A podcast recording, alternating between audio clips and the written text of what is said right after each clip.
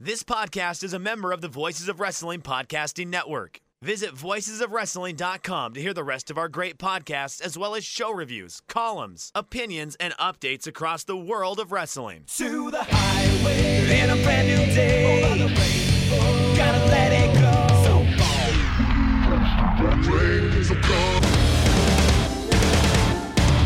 Fast to finger down. Dance tonight together.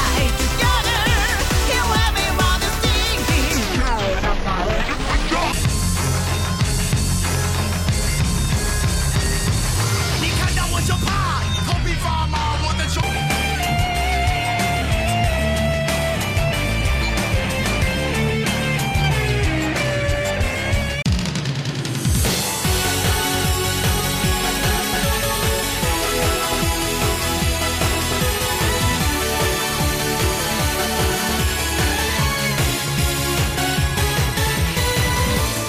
Welcome back to Open the Voice Gate for September 18th, 2020.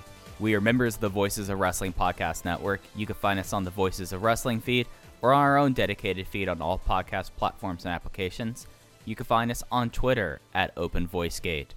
If you'd like to donate to the show, click the link in the show notes, go to Red Circle, and then you could click the red button and you could either do a one time or recurring donations.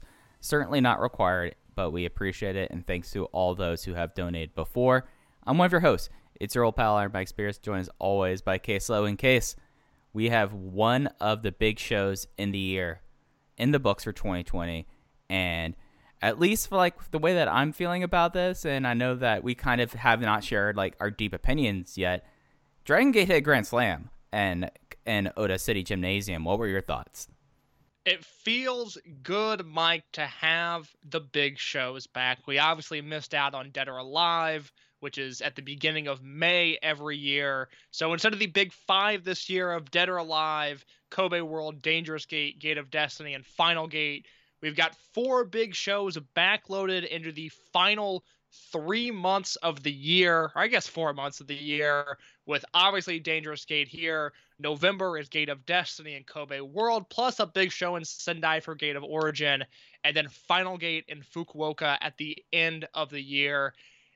Uh, you know, since Dragon Gate came back, even in an empty arena setting with King of Gate, I think they have had consistently the best presentation of any wrestling company there is when it comes to empty arena wrestling. And once they brought back fans on the 4th of July, I think they have had the best limited capacity wrestling there is to finally have a big show, to go a step bigger than Korakuen Hall, uh, Osaka number two, Kyoto KBS Hall, or Kobe Sanbo Hall, to have a big show in the books with limited capacity and to see that it can still deliver to the high level that it delivered at Mike, it's a good feeling. I I really really enjoy Dangerous Gate 2020.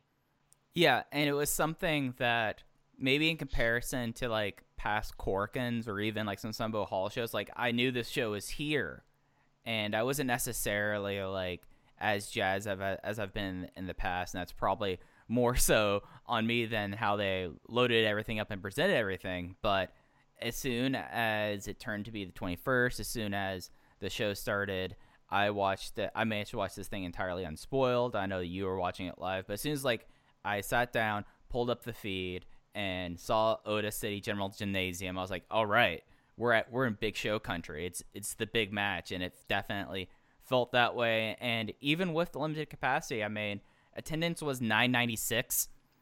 Uh, they did say that they sold their ticket allotment for however they're going to set up for Ota City Gymnasium like weeks ahead of time. So it was a packed house. Dragon Gate's been able to manage the whole the, issues with protocols and with fans relatively well in terms of getting crowd noise. And definitely, this was a building that they would they knew what was going on here. Sometimes you got to hit a metal bin against a cage to get in noise, and a crowd started chanting. But it it definitely felt this way. And then you just up and down this card and look at my notes. I think that all all together with how long they've been setting up this cage match because this cage match, from my understanding, and, if I'm wrong, please correct me. This was the Dead or Alive main event that they just basically pushed back until they could do this at Ota City Gymnasium. So everything like leading up to this, like they have had so much time to build it, and when with when the show was over, when We had the big farewell speech, and that was it. It felt like everything was like on course, and then just taking a look at the schedule and how we were talking about this, it's full steam ahead for a Dragon Gate. I don't know of other than I don't know how much like New Japan is really going to try to cram in their back half of the schedule. I know that Stardom is running pretty heavily too, and DDT, of course. I don't know if a company has as backloaded of a schedule this year as Dragon Gate does, but this definitely felt like this the, the, the ignition's on and they put the full pedal down to the floor with Dangerous Gate.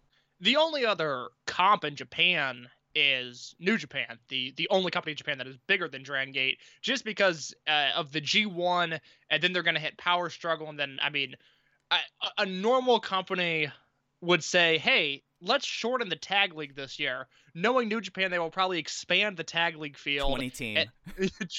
20 teams, round robin tournament. Here we go. Uh, but, you know, after the G1, they go into Wrestle Kingdom. Uh, it's just such a short distance between the two. So that's really the only comp there is.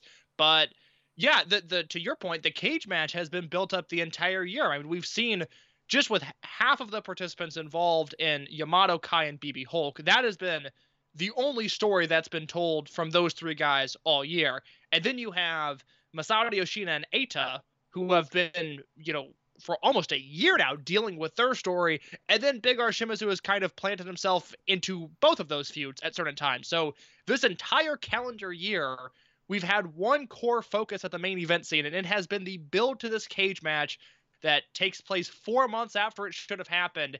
And we finally blow off that, and then we get so many new directions, not only coming out of that cage match, but of this entire show. Uh, again, it's a show of the year contender just off the top before we break things down match by match. Mike, I, what do you want to do? Do you want to go from the cage match and move down the card? Do you want to start at the dark match? I'm leaving this completely up to you. I think since we've kind of already talked about it, and it's really the thing that takes all precedence, I think we should lead off with the six way steel cage match, if that's good with you, and just work our way back. I would be more than happy to do that. I, I want to say before you break down uh, the bulk of the cage match, I think we should say it up top just because they did such a good job. But Drangate J and Ho Ho Lun were on commentary. Jay did the first, I believe, three matches solo, and then Ho Ho joined him in the booth. I think it was for KZ versus Doi. Jay has become such a good commentator. It is awesome to see that Drangate has continued their pursuit of English uh, language commentary, even while Lenny Leonard and Larry Dallas are stuck in America. They've given Jay the ball, and he has done a really good job. He's speaking more confidently. He's speaking with a purpose. And Mike, I, th- you know, I like to think that between the two of us, no one really knows more about Drangate than us, with the exception of Jay. And Jay knows 10 times more than we do. He is truly an encyclopedic knowledge of all things Drangate, and he gets to, you know, give that knowledge a home in the commentary position. And it's just awesome to see. Jay did such a great job of explaining the rules and the stakes of this cage match, which, although I think the purpose of the Dragon Gate cage match is that it's actually a very accessible match that new fans can watch. I know uh, Rich and Joe of the Voice of Wrestling Flagship disagree. They like to come into it with an idea of the story. I look at it as an accessible match that if you've never seen this company before, you can watch this and you can have an idea of what the company is about with that in mind, Jay did such a great job of explaining the rules and the stakes and why everything mattered. It's a job that most commentators could not do. There was a moment where he asked Ho Ho Lun uh, if he could explain the rules, and Ho Ho said very kindly, "Actually, I don't really understand what's happening here." And Jay Jay was able to recover and then did such a great job of explaining the rules. He was great throughout the entire show. So I just briefly wanted to mention the English announce team before we get into the show. Yeah, and to my knowledge, this show will stay up at least with English commentary into perpetuity. They haven't been pulling off the English commentaries from the network. I've noticed it will be up with like the with the native feed through the 28th, and there might be a chance that's pulled. I don't know. I haven't. I was kind of surprised to see that none of the uh, English commentary shows were really pulled. So if you want a chance to like get in, yeah, it's because and, and going along your point about point of entry with Dragon Gate because Dragon Gate is a very just laden promotion. It's not like how New Japan, there's like the whole thing, King of Sports, it's about battle. Dragon Gate is about relationships. In a lot of ways, and it's a lot of interplay. And having someone like Jay front and center explaining this as the person who like I've called like the godfather of like the Western Dragon Gate fans just because he's been through everything is so important. And as someone who last week spent I think it was four minutes just breaking down each match and then over a thousand words in the preview. It's an incredibly difficult thing to try to explain to outsiders, and I think he knocked it out of the park here. And then, and I'm with you. Like the cage match, especially a cage match like this, that isn't just everything at once. One that was delayed entry, where you started off with uh, Kai and Shimizu, and you started adding and people as you went along there. I think it's a great way to kind of get familiarized with things, and and even like the large video ahead of time one of the longest videos I think they've ever done in company history. It's either this or like Tozawa's farewell video or the longest video. Mike, I'm telling you, I watched the show live. Maybe it's just because I love the Tozawa video so much. There is no way Dragon has ever produced a video longer than the explanation of the cage match. That's fair. Watching live, it's 4 a.m. Central Time. I'm doing pretty well. I'm awake. I'm coherent. And then that video hits, and oh my god, it was so long. A well done video. Their their video production is second to none but lengthy.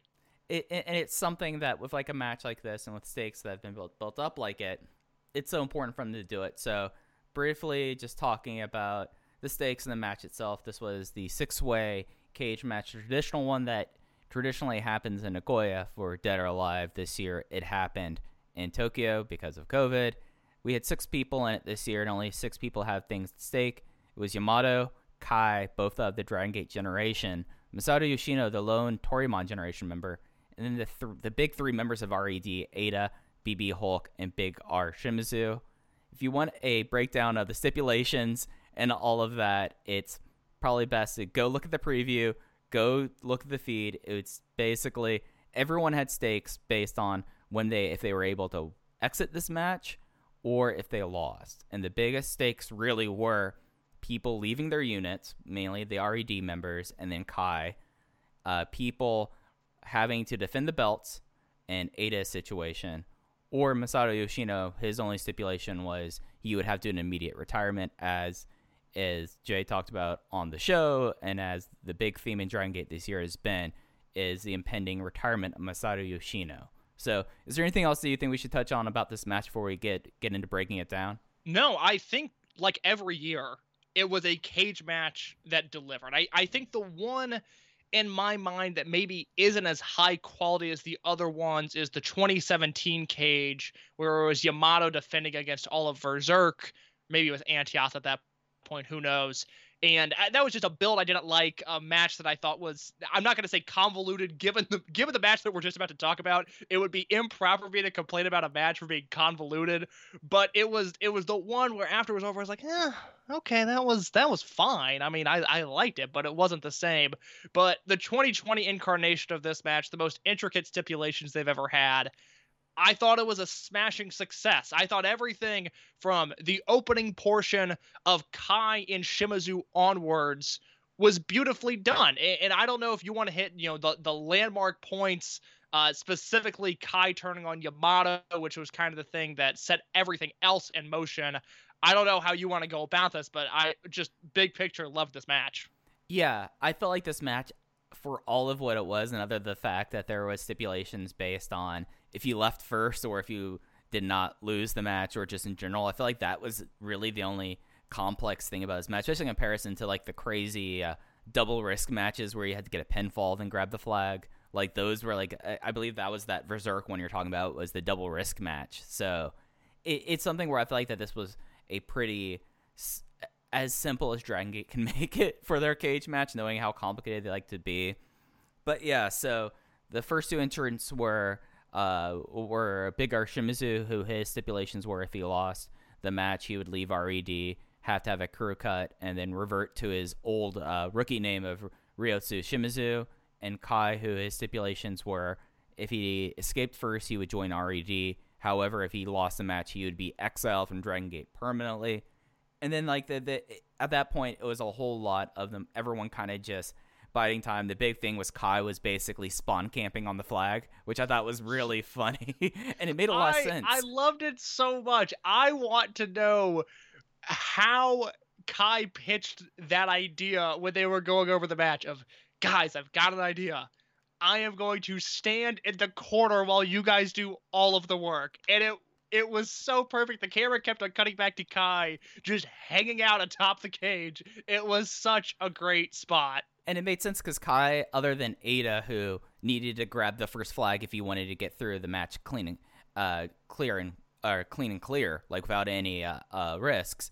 Kai was like, "Oh no, I don't want to leave the Dragon Gate Army, so I need someone else to grab this first flag." And as soon as they do, I'm gonna take the flag myself. Which you know made a whole lot of sense of his motivations, and that kind of was a big through point that happened throughout the match until Yamato hit the ring. So Yoshino and Hulk came in there.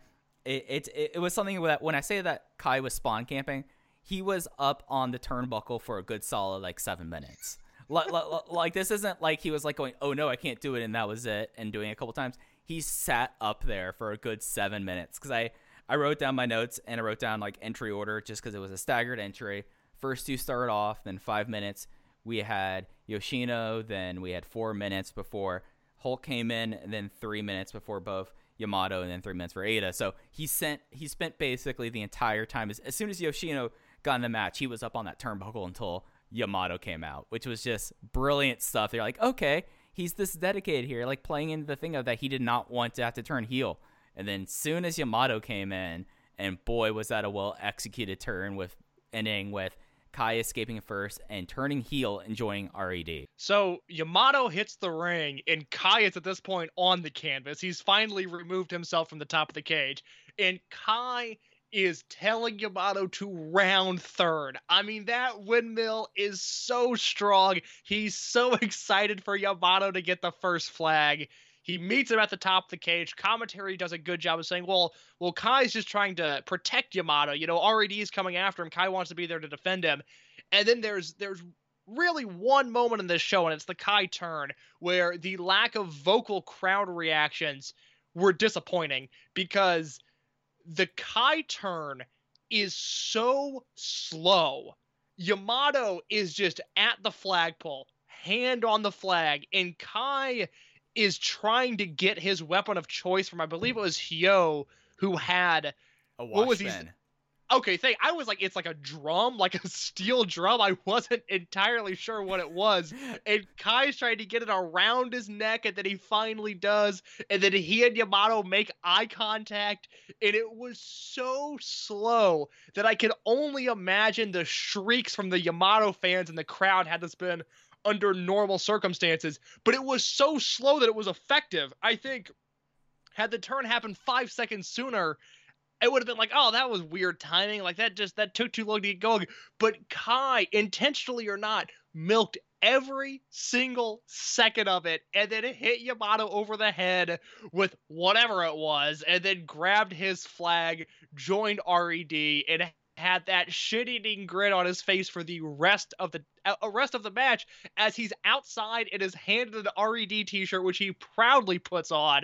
The heel turn of Kai oh my god, it ruled so much. I I'm so glad that Kai. I I never thought I would say this. I'm so glad that Kai has found a home in Dragon Gate because it really works.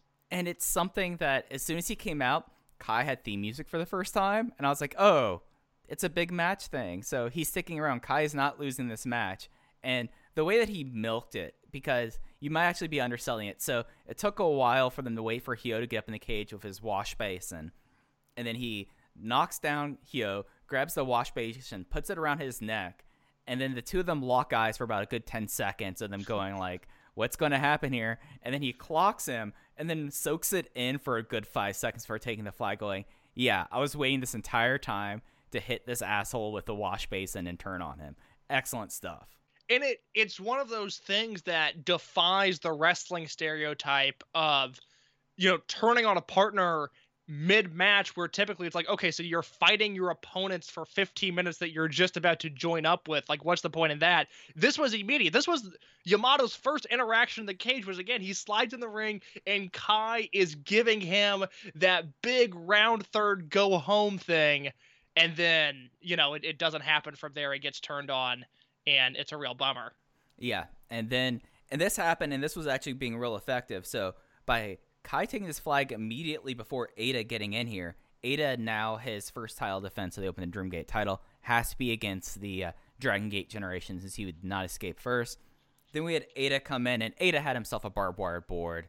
He, he, he we know Shingo Takagi was a big FMW head, but boy, that barbed wire board looked gnarly, and it ended up being gnarly post match. It was shoot barbed wire. It was disgusting. I mean, at least Shingo, Clipped who it. has the grossest fetish for FMW ever, at least Shingo, it's like almost FMW cosplay. Yamato, or I'm sorry, Eita just took the most vicious parts of FMW and said, "We are putting this in the cage match." Yeah, yeah, no. And he had this barbed wire board that he left on the side of the cage, and he didn't even enter the cage. He just left it on the side of the cage. And then we, ha- soon after that, we had uh, Kai cementing the heel turn by making sure that Hulk got out second, and then Hulk moved the because he got his rope because much like the Boondock Saints, uh, BB Hulk needs his rope, and he moved it across the ring. Eh, no, he moved another flag across the ring because he tied his rope up against one of the uh, one of the bridges that they have for the cage, and then from there it all kind of just went kind of insane. Benkei had a frying pan, like the bizarre weapon of the year. Ben-K have a frying pan. No reason why, no justification. He just had a frying pan. This is something in the Voices of Wrestling Slack. The people that were watching this show live, as soon I think there were four people watching live. As soon as Ben K showed up with the frying pan, immediately all four people messaged, "Oh my God, Ben K has a frying pan with him." Weapon of the year.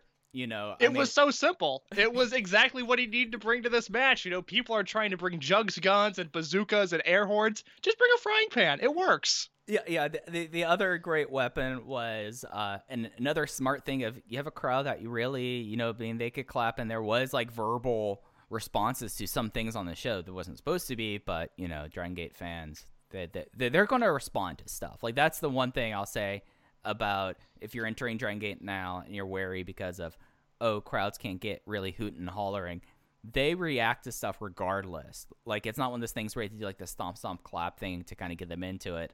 But having KZ with a freaking air horn just blaring into people's ears the entire time was a blast as well. Yeah, it's uh it's something that you know I, I like to say the Dragon Gate wrestlers are the best roster in the world. Nobody can do what they do.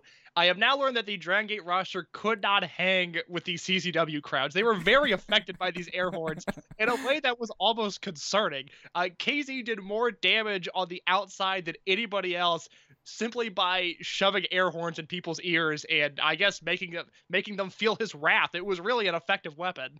It, it really was. And then well, then we had Yamato escape, Yamato escaping. So Hulk's escape meant that he did not have to leave RAD. He did not have to go back to being a young boy that he never was. BB Hulk, as we talked about last show, never had a young boy phase. He was immediately BB Hulk. He no longer has to train with Masaki Mochizuki, which I'm kind of sad about because that would have been fun. And then Yamato escapes, so he's not going to be a Hiroshi Yamato parody, which I have to imagine the drag the Toryumon army was a little bummed that this did not happen because that was really an inspired uh, risk acquired from those two. Yeah, the Hulk uh stipulations, there was no shot of that happening. Hulk was the Yeah. one we knew would be safe no matter what. The Yamato one was very unlikely, but I think you and I both came to the conclusion like, man, it would be really fun if this happened to Yamato. like, it maybe wouldn't have these drastic ramifications that you typically want from this cage match, but if it did happen, I mean, I'd like to see it. It would be a nice change of pace. Yeah, no, it was one of those things. I was like, hey, he's only doing mic the opening mic section, and for the rest of the year, that's not a big deal. And then, I mean, the fact that they're that I mean, like he's a man who a lot of his charisma is defined by him having a luscious head of hair, and him having to like straighten it each show would have been really funny. And then, of course, wearing a bathrobe instead of an entrance uh, cape would have been tremendous as well. Yeah, and then we were down to what at that point? It was Eita, Shimizu, and Yoshino. Were the, those were the final three left? Yes, those were the final three, which were the final three that I was kind of expecting, but I did not expect this finish. Of course, Yoshino stipulations where he had to retire. Uh, with uh, Eita, if he lost, he would have to join RE. He would have to leave RED and join the Dragon Gate Army. And then you had Shimizu, who would have to leave RED, get a crew cut, and go back to Ryotsu Shimizu. And then from there, that's when really the big hijinks kind of started to happen. There was like one really funny thing where Shimizu was going for his top rope splash and he was teasing going for it, but instead went for his flag and then like Eita was just like, "No, you dipshit! I'm not leaving you. I'm not letting you leave me here with Yoshino." And I thought that that was really kind of funny. And then it was just like th- there was a moment where it was both Yoshino and Eita going for the flag. Ishida came up with a huge bucket of flour, like probably way too much flour to be fair. Like w- like they love doing like like powder shots and things like this in Dragon Gate, but that was as much I'm like, "Oh, I feel bad for the kids having to clean up the ring afterwards because it was about a bucket full of flour." And It stuck to Yoshino in a way that it it just I've never seen anything like it before. 20 minutes after he got hit, he was still drenched in this powder. I, I mean, to be fair, it's not like that they were like, "Oh, here are some baby wipes. Here are some baby wipes." You know, it, it's no, typically I would think they would at least sweat it off though. I mean, I've seen powder attacks that eh, you know go according to plan that are nailed, and you know after after a minute, it's like okay, we figured it out. Yoshino cutting this emotional post match promo, and he's still just covered in it. Yeah, yeah. So that led to Eita's escape. That left us for Shimizu versus Eita.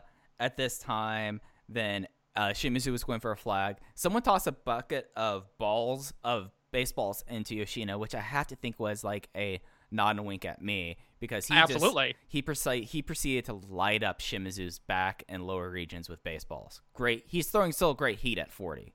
Oh God, Yoshino still got his fastball. I mean, he is in many ways. Masato Yoshino is the Nolan Ryan of Dragon Gate in many ways. And what is that? Even as he ages, his fastball is just as strong as ever. Yeah, it's not going to be his fastball going uh, for Masato Yoshino, much like Nolan Ryan's fastball, who uh, legend has it still can throw 100 miles per hour. I Just- 100% believe that. I 100% believe that. So slight uh, Texas baseball tangent. Uh, the old uh, ballpark in Arlington, Please. uh, or well, forever called the real stadium that Texas played at. Uh, they would have like the Texas Baseball Hall of Fame thing, and what they would have there, and I don't know like whose idea to build this, but this was insane. Is they had a simulation of what would it feel like to catch a Nolan Ryan fastball, where you basically stick your head and your body, your torso, into like the screened area, and they had like a special glove that you put your hand into, and then I guess like they just had like a piston fire into the glove at 100 miles per hour because in Texas safety is just an illusion. So That's okay. I'm glad you finished with that because I was like, there's no way in the Midwest this gets past any sort of lawyer team, any sort of safety analyst. Like, there's just no way this happens. But if you want to fly me down to Texas, Mike, I'd love to take a shot at this. I mean, it's one of those things that it. I don't know if it exists in the barn, the new place in the barn, but it's something that when I did it as a kid, no greater pain in, in Yelps. Like parents were like, "No, kids, you got to go catch Nolan Ryan's fastball. You got to deal with this." So, uh, like imagining like the, the feeling that it must felt for uh, Big R Shimizu to be pelted with these baseballs, and then we had Yoshino pretty much lock him into the Sol Naciente for a solid minute and a half and then that brought out RED. They attacked Mr. Nakazawa, got into the cage, piled every single chair that they had underneath the ring, and uh, and, and then set it up for Eita's been pile driving Yoshino on the chair ever since he he, he said he's retiring. And then they removed all the chairs, which is a wild thing. Like you don't have to remove the weapons in this match. No one's going to care with this, which was kind of funny. But that set up to the big moment in case I want you to take us to this moment because we've been trying to figure out when the last time something like this happened. Well, the savior of of everything. I, am I am I right in the timeline here? Is Yes. this the is this the Ultimo uh, run-in? Yes, yes. Okay, just just making sure. I got I got lost in my own notes. and I just wanted to double check. Yeah, Ultimo comes in and hits an Asai DDT on Shimizu, and in one fell swoop makes every single moment of confusion and angst and anxiety and frustration in the past year that Ultimo has been in the company. It was all worth it for this moment. This was a a beautiful moment where I think the cynical part of me wants to chalk it up to another Ultimo ego boost, but really this was the perfect story to tell. With Ultimo saving his student, saving Yoshino, saving the face of this company, coming down, hitting a move he has not hit, at least in Dragon Gate. It's probably been five years, and maybe it was in All Japan the last time he did it. He hits it perfectly, and Ultimo comes down and makes such a terrific save. And I, I did not think of any like pessimism when I saw this or selfishness of Ultimo because dating back to the spring of 2019 when Yoshino had the wish for the 20th anniversary show and that was for the principal, the uh, leader of the Dragon system, Ultimo Dragon return to Dragon Gate. This that was like his number one thing throughout the year was having this happen, and they clearly positioned him as the prize pupil of Ultimo Dragon. So the idea that he came in and was saved, and he, he decided to step in this as someone who's not really participated in the Generation War whatsoever. Ultimo going like, no, this is my guy. I'm coming out here. I'm saving him, and doing a move that like he he hasn't even teased the Asai DT. The Asai Moonsault, yes, he teases. He teased that a lot. He stopped teasing that. I've noticed, which is kind of funny. It's a it's a bummer because I he could get away with teasing that move in every match for the rest of his career, and I'm still gonna buy it as this is the time he's going to do it. It's almost one that I hope he never pays off. He has to pay it off in his retirement match if he's going to, because I bite every single time he teases that moonsault. And how can't you? I mean, it's one of those things that seeing him do this, like seeing him doing the side DT, and especially like doing something that is so like insane is just intense. Like intense, like emotional moment, just like kind of overwhelming. Then that happened, and of course, Dragon Gate understanding these moments had let's get uh it, they, they let it breathe for a second, and then Yoshino crawls up, climbs up the cage, barely like being able to do so, and after 40 minutes, he, or after 35 minutes, pardon me, he escapes the cage, and then we have the uh, final results as per match stipulations by escaping first, as we talked about earlier. Kai has joined RED, quite gladly he has. Number two, Eita's first Dreamgate title defense will be against a member of the Dragon Gate generation, and that's going to be a real interesting thing to talk about looking forward. And then the big stipulation, number three, by losing this match, Big R Shimizu was kicked out of RED. He must have a crew cut, and he reverts to his former name, the name he uses as rookie. This I know some people are saying this like his real name. This is not Big R Shimizu's real name. This is just the the name he debuted under, Ryotsu Shimizu. And then w- after that, we should get into the post match because it got wild. I will say quickly before we get into the post match, later on in this episode, we will do more lore about the Big R character because there's some stuff that just came out that pertains to the foundation of the Big R gimmick, and now we come full circle as he loses the Big R moniker. I should say real quick, and it's my fault because I got lost in the notes as Mike was Mike was going along. The final, I don't know, probably ten minutes of this match, uh, Eita's escape onwards was so perfectly done. And it specifically happened because Eita's escape was perfectly timed. As soon as Eita grabbed that flag, everybody I know that was watching the show, and I felt it with the live crowd too, was like, oh, okay, all right, this could happen. Because I think if it came down to Yoshino and Eita, I, although the stakes are higher with Eita than they are Shimizu, I think wrestling logic tells us that Eita is going to be the one to lose. Mm-hmm. But when it's Yoshino and Shimizu, there was just a very real uh, aura that set in. Like, oh my god, this could be Yoshino's last match. And me, I'm panicking because I'm working on a big Masato Yoshino article right now, and I'm like, I, am not done. I'm not done. I don't have time. I'm not gonna be able to finish it. you, you, you know what? I had the moment of, boy, I'm glad I got my my, my questions back to Case on Friday night, knowing that this might happen. I was, I, you know, I, I had this, I've been working on this article for a while now with the idea that it will be able to sit in my documents until, well, I was thinking until November. Now it might be longer when he actually retires. And then I'm scrambling. I'm like pulling up the, the article as the cage match is going on. Like, do I need to finish this right now? What's going to happen? Like, I wanted this to be really timely when he actually retires. And, you know, outside of, of my dumb article, there was just a very real sense of drama with Shimizu and Eita removing Ultimo from the equation entirely. The the final escape of this match was just done perfectly. You know, the cage match is full of gimmicks and wackiness and this and that, but at the core of it is professional wrestling storytelling that you just do not find in most companies. I mean, we're talking high level New Japan stuff. When AEW really clicks, I think they are on a similar level but this was just wrestling drama the way it should be. It was so well done. And the catalyst was Eita grabbing the flag when he did. And then, like we talked about, you have the big moment with Ultimo Yoshino escapes. And then we get into the post match. yeah, so post match, Eita, who's been at Shimizu pretty much off and on since RED became a thing.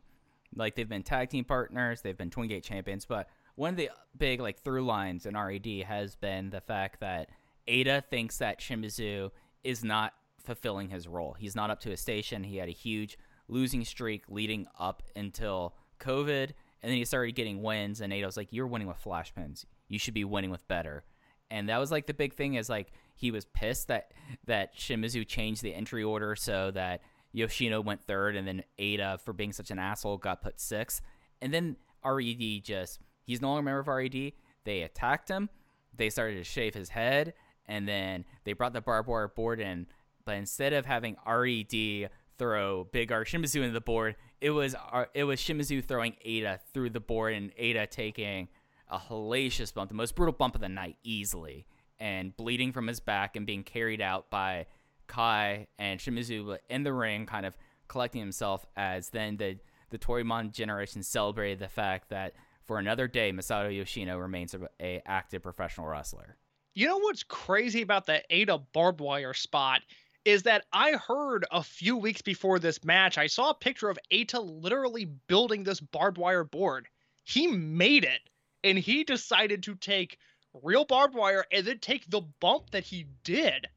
I mean, I I am blown away by that because it is a gnarly bump on cut barbed wire, but his back was so cut up by the time he hit his feet. Uh, props to Eita. You know, we we have complained since we started doing this show about how lazy Eita can be sometimes, but he put 110% effort into that spot. Yeah, and it's something that is so remarkable that he has done this, and this was something where. I, I know I was anticipating this. I think you were, and as well as John, who joined us with the written preview when like I gave out my percentages for this, I was expecting about 40% Eita was going to turn face. He was going to leave RED. He was going to save Yoshino. Instead, it was Ultimo and in such a fantastic manner. And then Shimizu. I think we before we get into the Yoshino things, Shimizu came out of this a lot better than I, I was expecting.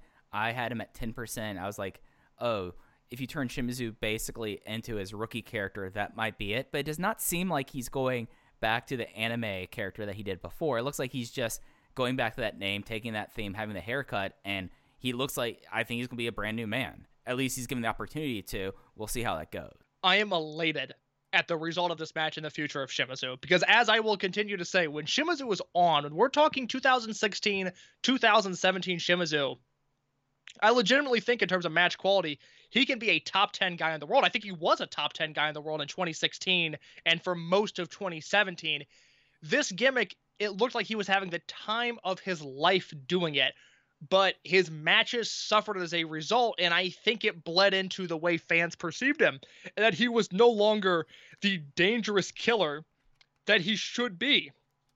And I think as you go forward with a new gimmick, with a new name, with new gear, I think he's going to be all right. I'm really excited about the future of the now Ryotsu Shimizu. And, and really, what I hope this is, and at least they're going. I think they're going to give him every opportunity to.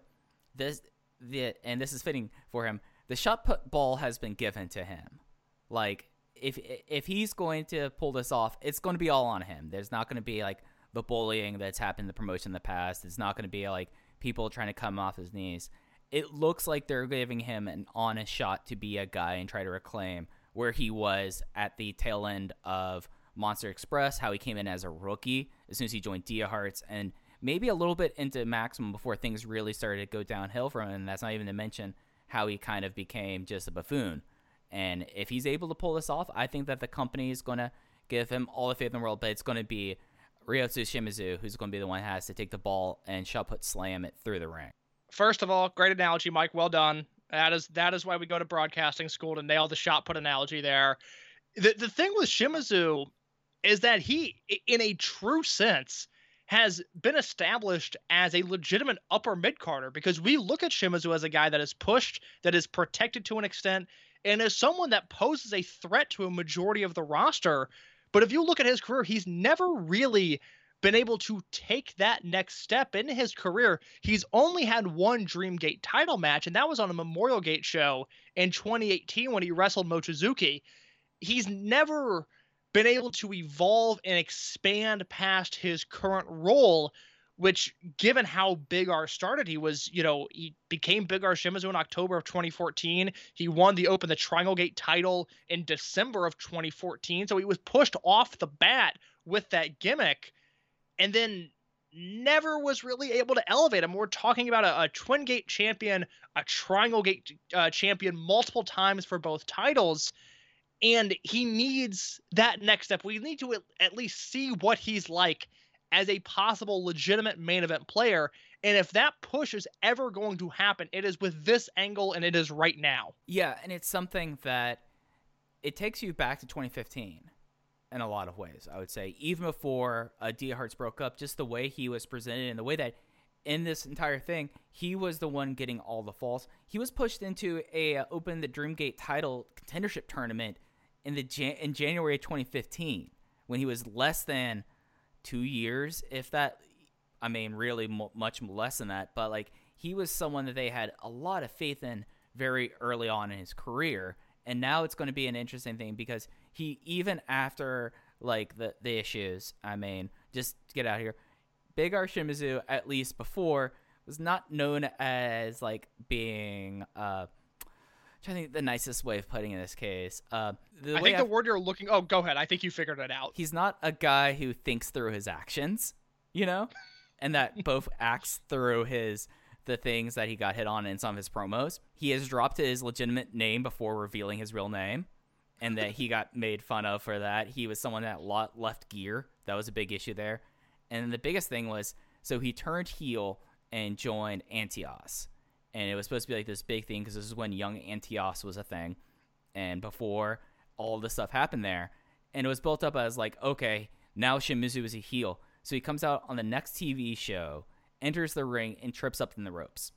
Like just was not watching his feet and tripped through the ropes, and Shingo Takagi just laid into him. And ever since and that's like one of Shingo's last shows as well. That's like Shingo's defining going away gift was Shimizu messing up in front of him one more time. Yeah, yeah. So it, it's one of those things that hopefully with all of this, I mean, like we're talking about, like I remember this happened because he turned during a Twin Gate match with him and Naruki Doi challenging BB Hulk and Yamato joining Antios, and there was like this big, it was a big ten man tag the next taping, and uh, and Osaka Edion too, where since he turned on Maximum, he was going up against Maximum, and it was Big R Shimizu, Eita, Shingo Takagi, and Takashi Yoshida. And as soon as he went through the ropes, he tripped up, and the look on Shingo's face looked like he was someone that was going to kill. So I think we've established Shimizu and I guess his new direction, and we'll get a better sense of that next week uh, after he wrestles on Kobe Sanbo Hall. But it, it is clear, I mean, it's by stipulation that Eita now has to defend his title against a member of the Dragon Gate generation. Mike, I asked you a month and a half out from Gate of Destiny, which is the next big show.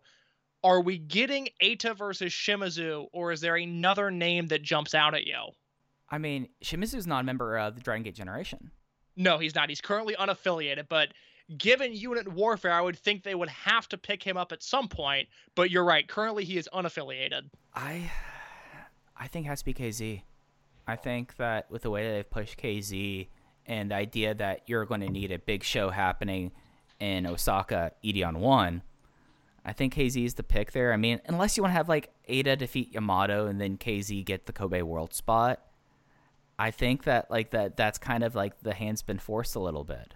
So it's just something where it's just it, it's going to be interesting. I I think, and I was waiting to see if, some news might have come in about this, but I think that over the like the next few months he can do like a wilderness wandering thing as everything is uh, kind of uh, finishing up with the unit warfare. So, I, I think if Eita holds the belt for any prolonged period of time, we will get the Yamato defense. That seems like a given. Obviously, they have been building towards Eita versus Yoshino all year. Now, given the post match promo and Saito and Doi encouraging Yoshino to continue wrestling because of COVID, he was able to take four months off. Some fans didn't get to see him in their towns. They want Yoshino to extend his career at least slightly. So I don't know what to do because my working theory was Eita versus Yoshino at Gate of Destiny and the Yoshino farewell at Kobe World. Now it looks like we might not have that, and I don't know if we have enough information to have that full-on Yoshino discussion yet. It's just rumors that are circulating literally on the roster. I mean, I don't know anything that you don't. We just know from the post-match promo that there's at least talk of Yoshino extending his career. So we're now, at least in my mind, I'm trying to recalibrate to figure out what the Kobe World main event could be and whether it is at Gate of Destiny or whether it is at Kobe World, because I think it's a match big enough to be a proper main event for either show.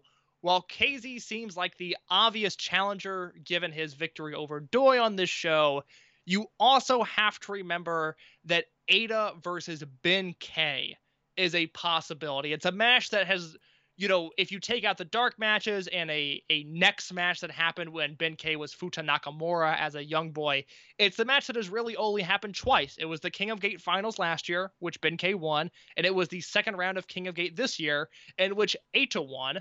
Those are, you know, the prized pupils of this new generation. That match is big enough to obviously headline Gate of Destiny. I honestly think it could be a Kobe World main event as well, and they are 1 1 in their series. So while people are jumping to KZ, and rightfully so, and they are speculating Shimizu, and rightfully so, I think Ben-K's name needs to be in the mix as well. Yeah, and I mean he's someone that now is clearly like he's taken a lot of falls lately, but they could build him back up. He's a former Dream Gate champion. He just dropped the Triangle Gate, so you're not like having issues where a champ where you're not going to have two title matches because one of the champions is challenging for something else. And with the capacity thing, and to my knowledge, that there's going to be like a lifting of a restriction so that it will be 50% of capacity in a lot of these places. So I think that that's going to be something that will help out here. I think that half capacity, you don't have a problem with that at Kobe World. I do think if you do that, you're going to have to load up the undercard a little bit, to be fair, but I could see that happening.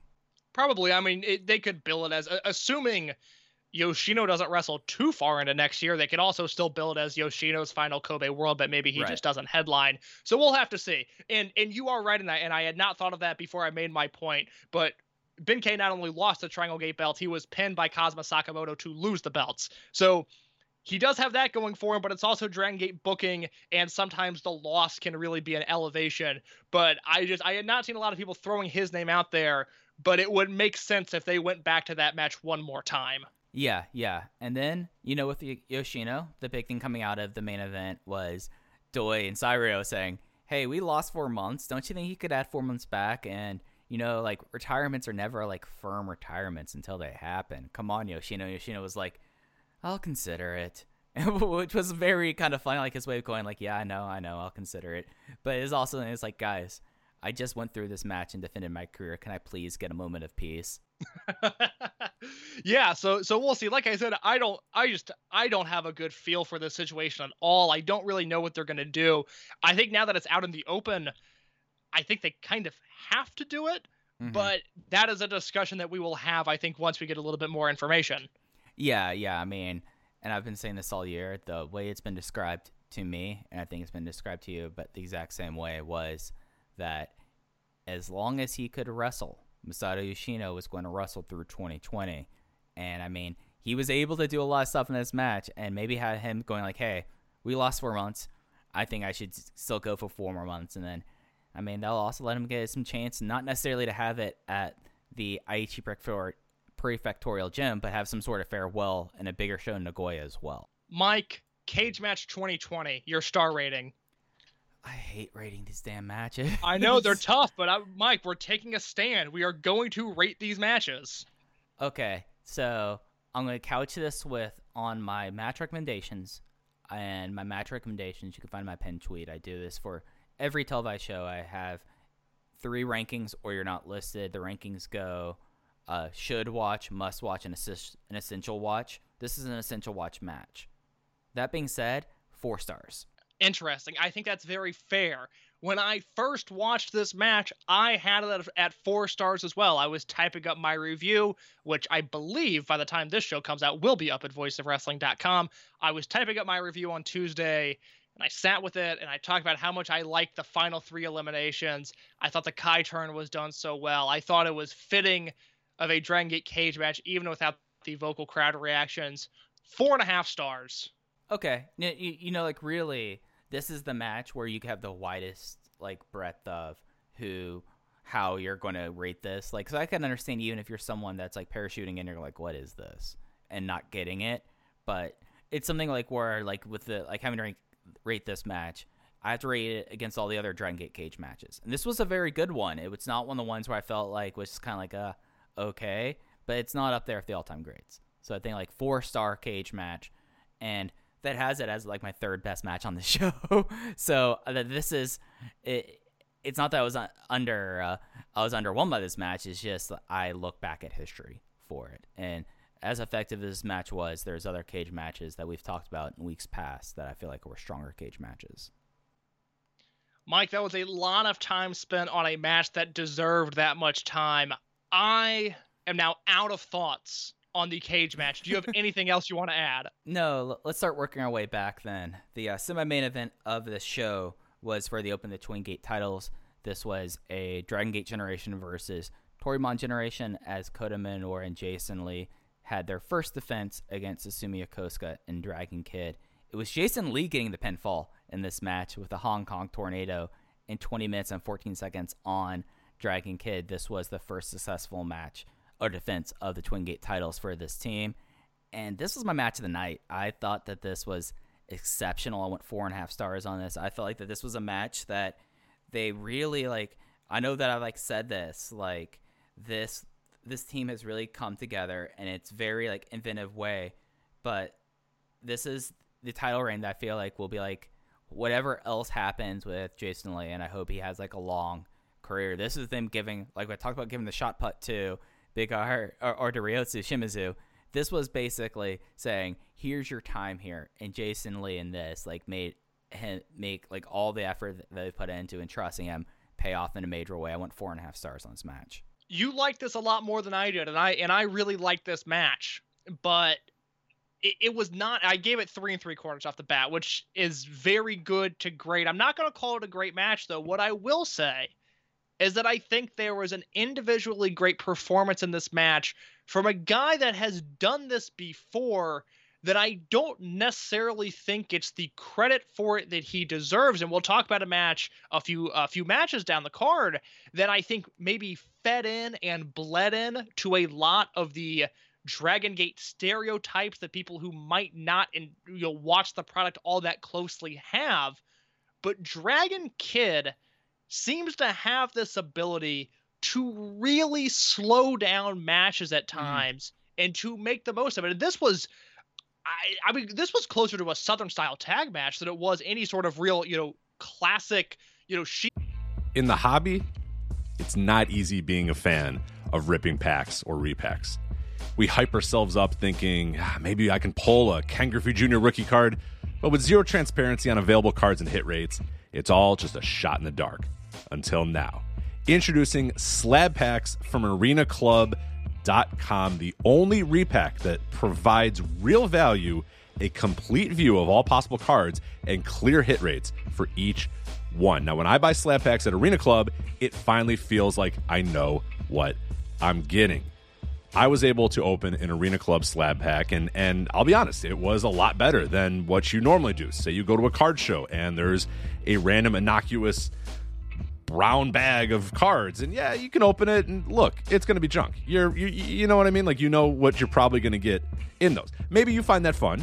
And sometimes I do. Sometimes I like just opening up cards and saying, "Ah, hey, look at some random cards, whatever." But if you're really in this game to to find value and find particular cards, it sucks to have to buy these mystery packs, and it ends up being, you know, almost nothing, you know, nothing of value.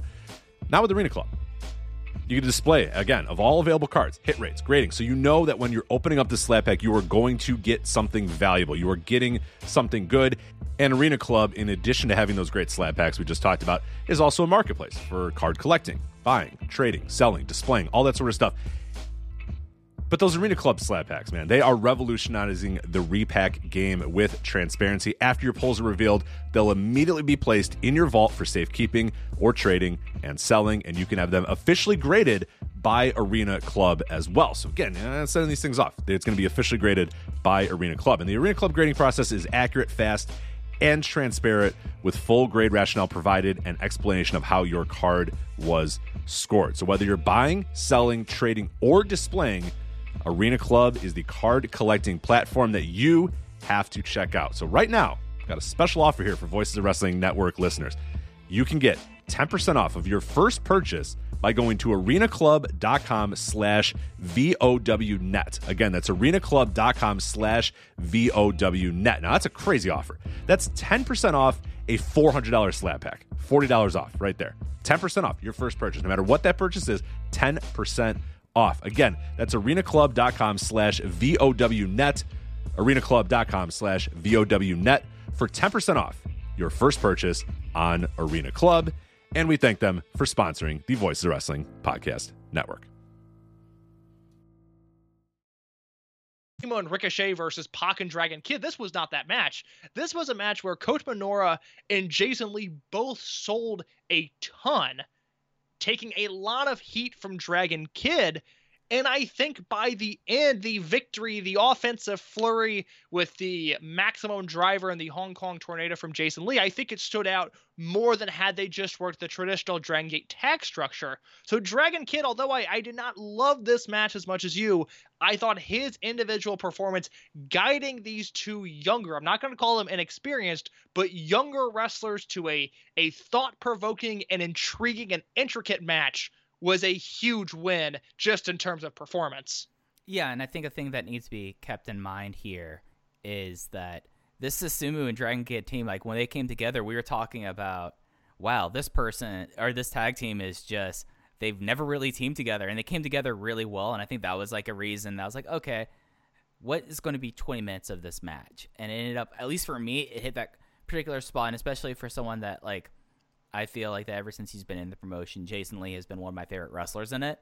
Getting his opportunity to really showcase it and getting both not only like giving the maximum driver, like you said, and hitting the Hong Kong tornado, but kicking out of big stuff. Like there were three in a row jumbo no kachis before like he got uh Susumu out of the ring. Like he took a lot and he came out of this, I felt like looking like an absolute star. Mike, I'm ready to have a conversation about Kota Minoura. Are you strapped in for some statistics? All right, let's do it.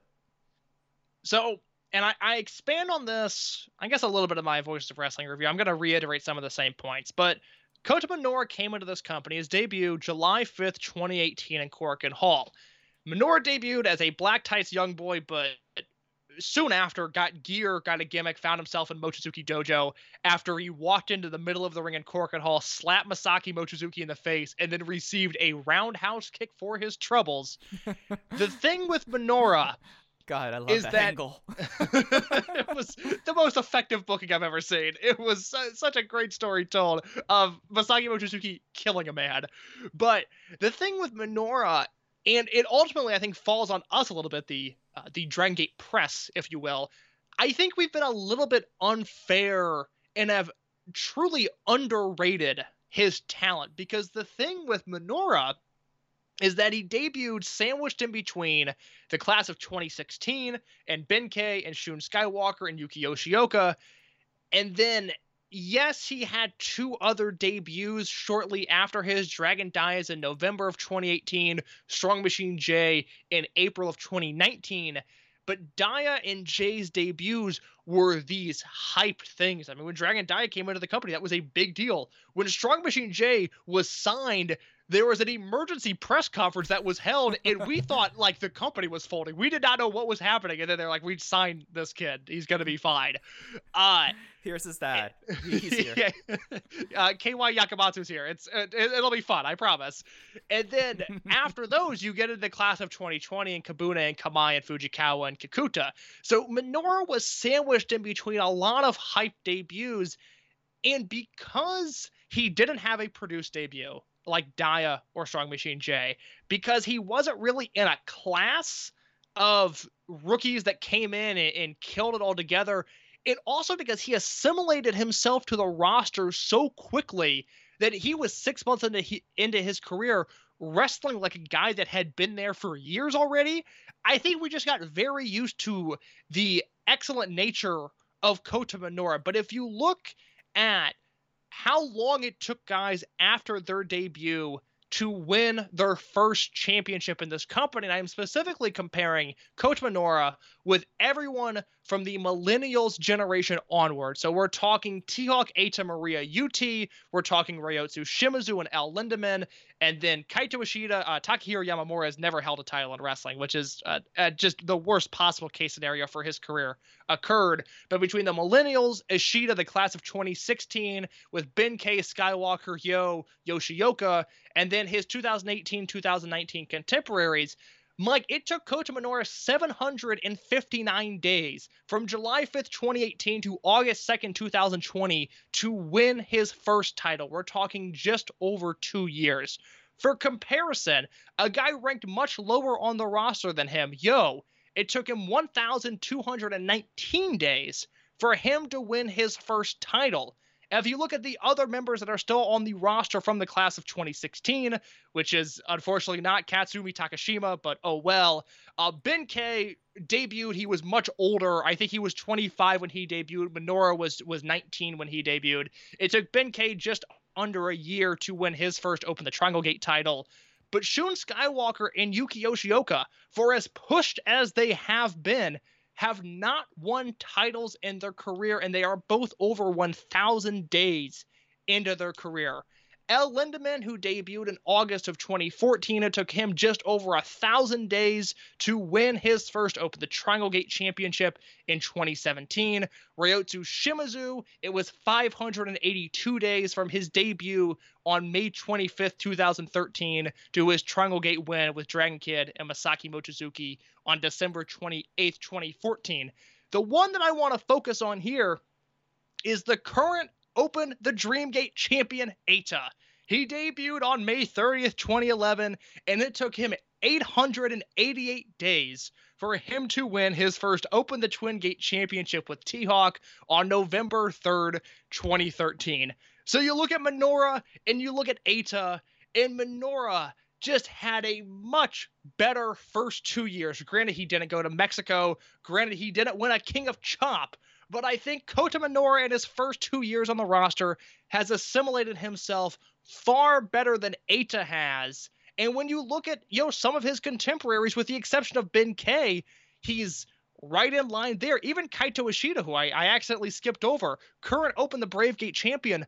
Mike, Ishida's first and only title is that Open the Brave Gate Championship. He went 1,515 days from his debut to winning his first title. And I think, just to put it frankly, we've been sleeping on Kota Minoura just a little bit. Yeah. Um. So the the only person that that I would offer a thing is Ashita almost broke his neck. So he had a significant time on the shelf and a significant time before they would let him be in that role. Everyone else, I think you're absolutely right because you look at his contemporaries and the people who've come after him. Strong Machine J, he was going to get a push. He's strong. He's Super Strong Machine's son. Dragon Dia, the heir of the Dragon Legacy. Enough said. Uh, he was older. He got kind of like brought along with that, and then it's something that you talked a little bit about Yuki Yoshioka and Shun Skywalker. Shun Skywalker won the rookie ranking tournament last year. He was brought to All Japan before anyone else with Masaki Mochizuki to do the uh, Junior Tag Battle Glory, and then the next year is Yuki Yoshioka with him. So he's not necessarily like that. They've had him pay his dues on the roster, whereas everyone else had opportunities. And then when they said like, "Okay, this is your opportunity," he's taking the ball, run with it, and it's something that he's still. I'm, I'm just now counting back. He's still 21 years old. I don't think he's turned Yeah, 22 he's- yet. He, tur- he turns 22. I believe he was born on New Year's Eve, so he'll be 22 at the end of this year. Yeah, no, that's it's something that like when you look at that and it's something that like I like looking at like how people are when they come in and like this.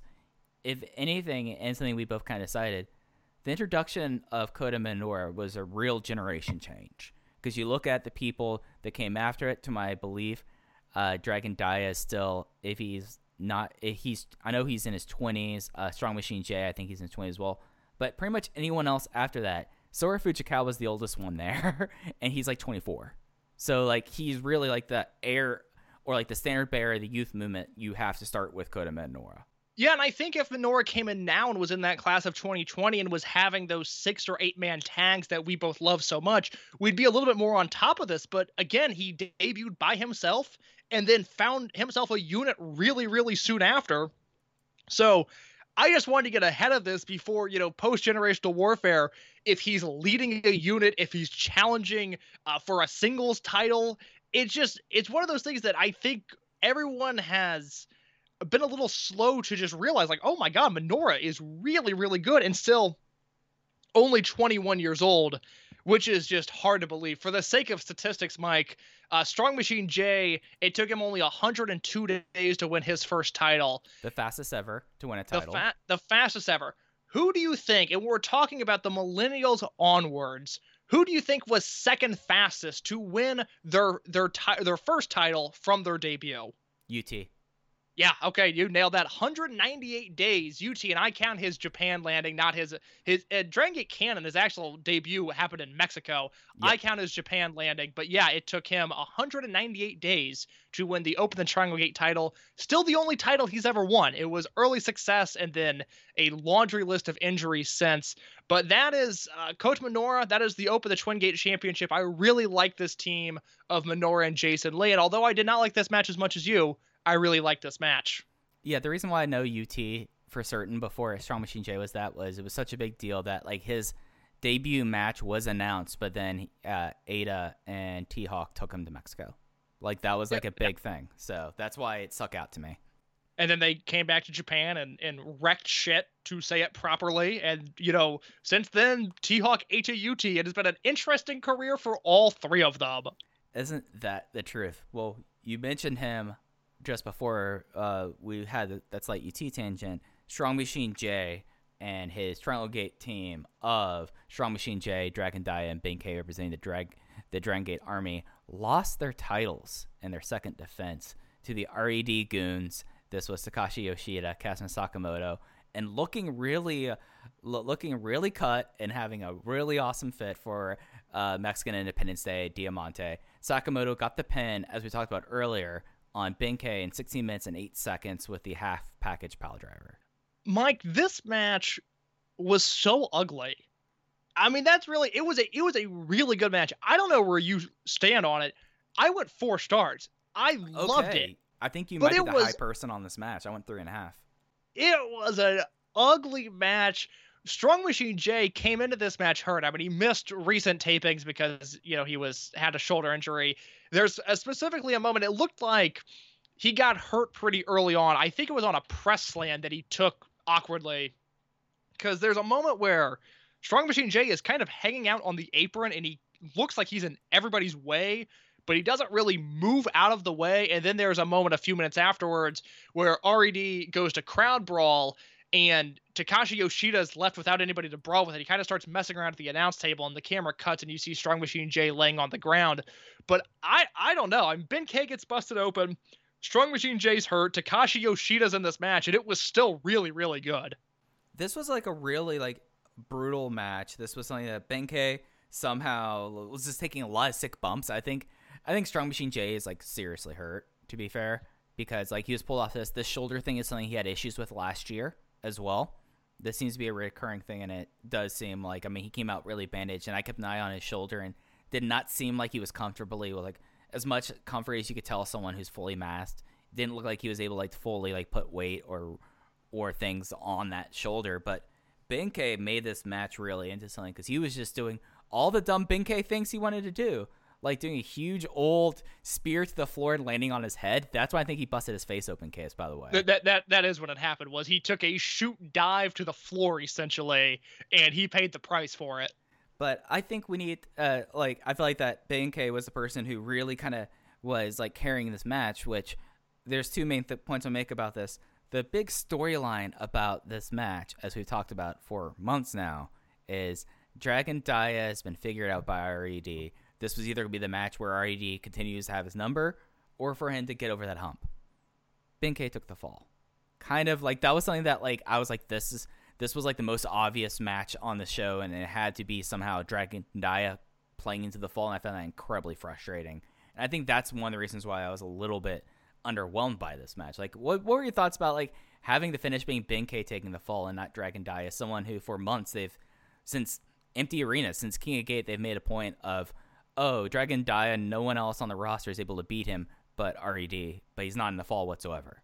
I'm more annoyed that Ben-K took the fall than I'm annoyed that Dragon Dia didn't, if that makes sense. I think Strong Machine J needed to eat the pin, and maybe he mm-hmm. was supposed to when he just couldn't get up for the half package pile driver, who knows. But I have said since the start of the year, I've been a little bit not worried, but just on notice about the way Ben-K has been used because he was Open the Dreamgate champion at this time last year.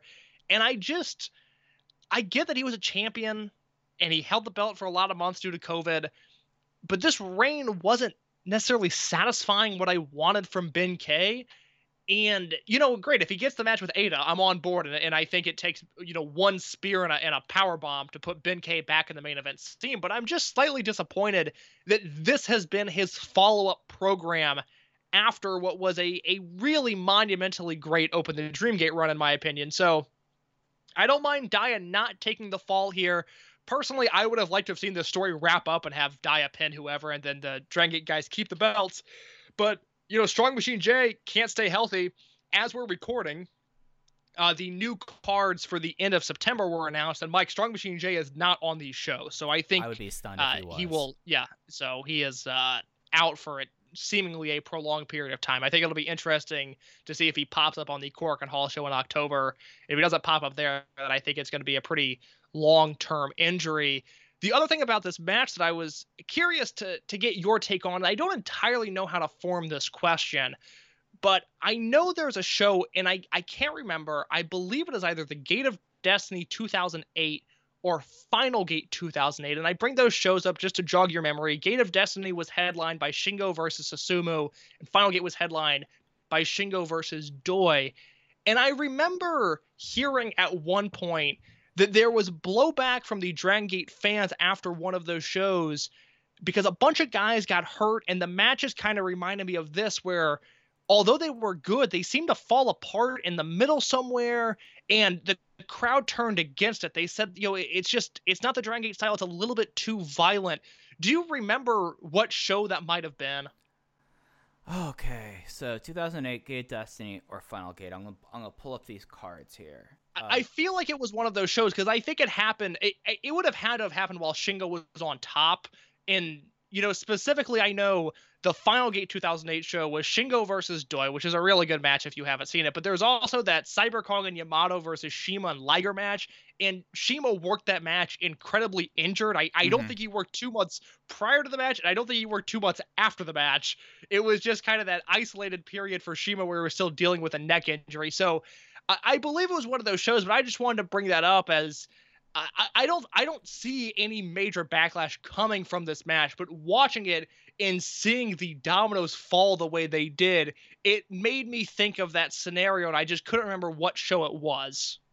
Yeah, I don't remember either. I'm looking this Final Gate show, and this is kind of a brutal show, to be fair. Yeah, the, the Final Gate 2008 show is an ugly show, whereas Gate of Destiny, if you if you get past Darkside Hulk, uh, the Cyber Kong and Yamato versus Tanizaki and Doi Twin Gate match is great. There's that really famous Yoshino versus Dragon Kid Brave Gate match, and then Shingo Susumu in the main event, which was strong. Yeah, no. Um, yeah, because that's Dark Side Hulk versus Gamma Dio, and then the uh, unit must disband versus title match that I I it had to be Final Gate because I remember being so high on that one, and then maybe it was me with my uh, Tozawa blinders thinking, oh no, this match happened on the show. This was like the most important thing that Tozawa's done in his career at this point. that I hold it high. Uh, it, it- it's interesting though because like the one person that like I came out of this match like firmly like on whatever ballot it may do this year. I'm chiseling it in there. The most improved wrestler in the year is Diamante. Like, I Oh God, out- yeah. I came out of this match like, yeah, I mean, you have Takashi Yoshida, who is Takashi Yoshida. You have Kazuma Sakamoto, who he works in Dragon Gate, but he also works in Dragon Gate because he's much bigger than everyone else and has like burst energy and has like an interesting offense. Like his weird underhook knee, I feel like should be his finisher all the time because it always looks sick as hell. And Yeah, I think there's one an argument that could be made that Sakamoto was last year's most improved wrestler, whereas this year I think Diamante. I, there's, I mean, there's no one close. I mean, people are going to want to say MJF or Jungle Boy, and I think they have cases there, but nobody has made the leap that Diamante has of being actively bad last year and now becoming legitimately very good. And it's just weird to to think that he and Sakamoto are a really fun pairing. You mentioned the underhook knee that Sakamoto does. That's like the perfect WWE finisher. I mean, if he had that on on the main roster on NXT, just given the nature of their house style to the Dragon Gate house style, although one could make the argument that WWE has veered towards just a shitty version of the Dragon Gate house style. That's a podcast for a different time. Uh, I think that that knee would jump off the page. But yes, to your point, Diamante has just improved so much. I mean, at some point, he and Dragon Dia have such good chemistry together that they really need to give them a match three or match four singles match on an Osaka show or a Korakuen Hall and just let them go out there and just do weird lucha stuff because they work so well together that they need to be given some sort of high profile opportunity. I think that would be uh, just tremendous for all involved. And it's something that like he's not only like kind of acclimated and improved himself you could see his confidence like his confidence is very evident throughout this and the fact that he came in here wearing like he just had like he was wearing he had a singlet on for the first time underneath it and he does stuff like this uh hip toss 450 is the for lack of better terms just outstanding it's something that's like okay originally coming in here as a guy that ultimo knew now he looks like an absolute star and i can't wait to see him each time he's in the ring I, I completely agree. This match worked for me. I, I recognize that I might be high on it. I know before we started recording, you sent me your star ratings. I didn't look at them super closely, but if I remember correctly, you were super high on the match before this. Yeah, so this was a special singles match. It was KZ versus Naruki Doi rematch from the February 7th Korakuen, which Naruki Doi defended his Dreamgate title against KZ. KZ got the win here in 11 minutes and 32 seconds with a Kumoga Arami, which is his seated, uh, like, I don't even know how to really explain It's like a grapevine seated, a full Nelson where he cranks back, is the best way to describe it. I love this match, and I think the reason why I might be much higher in this I immediately identified what kind of match this was. This was a King of Gate match that they just had in 11 minutes, and for that, I absolutely loved it. But it's also something that KZ style doing this these kind of matches greatly appeals to me, where I feel like that it could be missing a little bit for others. So that's why I ended up going four and a half stars on this match. This was such a weird match. I mean, the structure of this match. You you called a King of Gate match, and, and I think that's accurate because when we were watching live, the consensus was, oh, this is their version of a G1 sprint. But it was it was such big moves right off the bat. I mean, five minutes into the match, not even, and Doi hits the Doi fives off of the apron to the floor, and then Doi and KZ have the best count out spot of the entire year. And the G1 is going on right now, and you will see a lot of 19 counts with guys sliding in the ring to not get counted out. None of them will be as entertaining or as well done as KZ getting back in the ring at the 20 count. I mean, he cut off 20 to get back in the ring. It was so incredibly well done. I, I, I it was just so weird, and I, and I will give JoJo Remy credit. JoJo said it, uh, Mike. I want to know what you think about this. This is the type of match for people that don't watch Dragon Gate. This is what they think every Dragon Gate singles match is like. Yeah, no, a lot of people who don't understand that there is a style that changes with singles matches. Some might be very different from others. They have the misconception that a Dragon Gate singles match is just moves, moves, moves. When, with if anything, there could be very slow Dragon Gate matches. There can be very technically adept Dragon Gate matches, and there could be all-out sprints like this one. Yeah, no, this was this was literally moves, moves, moves. And KZ got that new submission over, and then the finish, the the finish was that new submission, but it almost maybe it was just the way he had it locked in. It almost looked like a modified version of that new submission. Like it was uh, something that Jay and Ho Ho reacted to on commentary. It was just it was different. It seemed to contort Doi in, in maybe a slightly different way than it had even earlier in the match when he had it locked in. I initially was going three and three quarters on this match, but again, I took a day. I just didn't have time from the airing of the show. I went 24 hours without starting my review just because I just didn't have time to do it. And thinking about it, how ambitious and how intense this match was, I I can't not give this four stars. I mean, this was a great match. It was just I've never seen anything work quite like this, where it was so deadly and so full of bomb throwing from the start. I mean, this is paced like a Tomohiro Ishii match, just with two junior heavyweights involved. Yeah, and really, we should focus in just like more seconds. You mentioned this, the best count out tees I've seen since I can remember.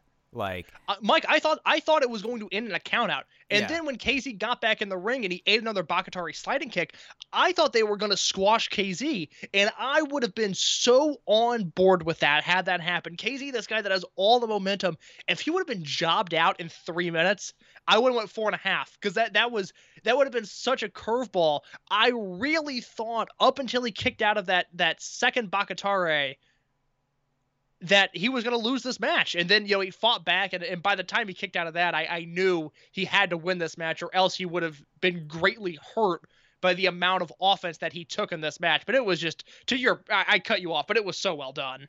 yeah, no, it's just something that I.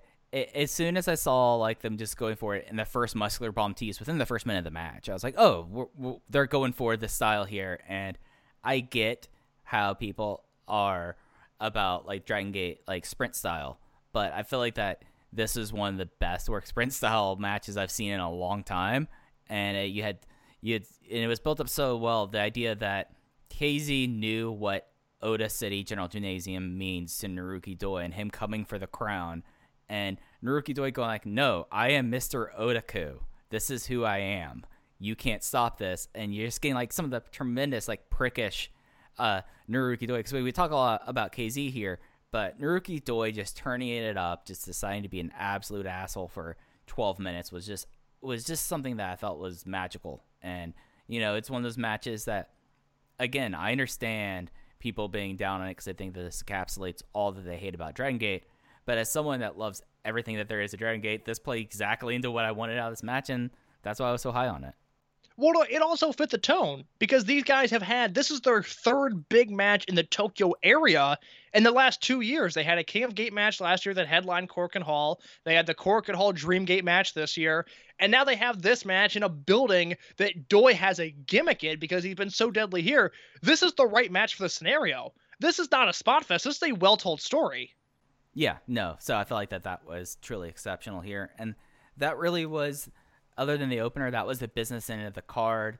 The match three was the, a unaffiliated trios match: Ultimo, Shuji Kondo, Masaki Mochizuki against Don Fuji, Genki Horiguchi, and Ryo Saito. I thought this was. Uh, I I knew this was going to kind of be the, the comedy match, and I mean, to further cement it, they had Stalker Ichikawa walk out the uh, Toryumon gun team. Yeah, people like this more than I did. I I'm just so into Kondo right now that I'm a little bit bummed that he was in the comedy match. I mean, I get it. I- The, the one spot that involved Kondo that made this whole thing worth it was Kondo going to do the hair whip spot on Genki Horiguchi and grabbing nothing because Horiguchi is bald. I thought that was that was a brilliant comedy spot Mhm. that just judging from the 20 years of history we had, I, I would like to put money on that being Stalker Ichikawa's idea. I think he is the comedy road agent equivalent of an Arn Anderson or a Pat Patterson, and I'm choosing to run with that narrative until somebody tells me I'm incorrect. But I was I was bummed that Kondo was in. I, it was a fine comedy match. I just wanted Kondo doing more on this show. Yeah, yeah, yeah. It, it's it, like I went three and a quarter, and I thought that that for what it was, it was very well done. It just for what it was. Like I'm with you. I'm ready for like the power fighter of T2P to break out here and having him in these matches here, and especially like you have him with Masaki Mochizuki. That's a whole bunch of angry guys, and Ultimo decided to be a little bit prickish too. That was fun, but just was not necessarily what I was hoping that they would be doing on this show, and I think that's why it, it had a very it had a ceiling in this match, and it, it basically hit that ceiling. Mike, I think you're a little bit more of a realist when it comes to the Dragon Gate booking.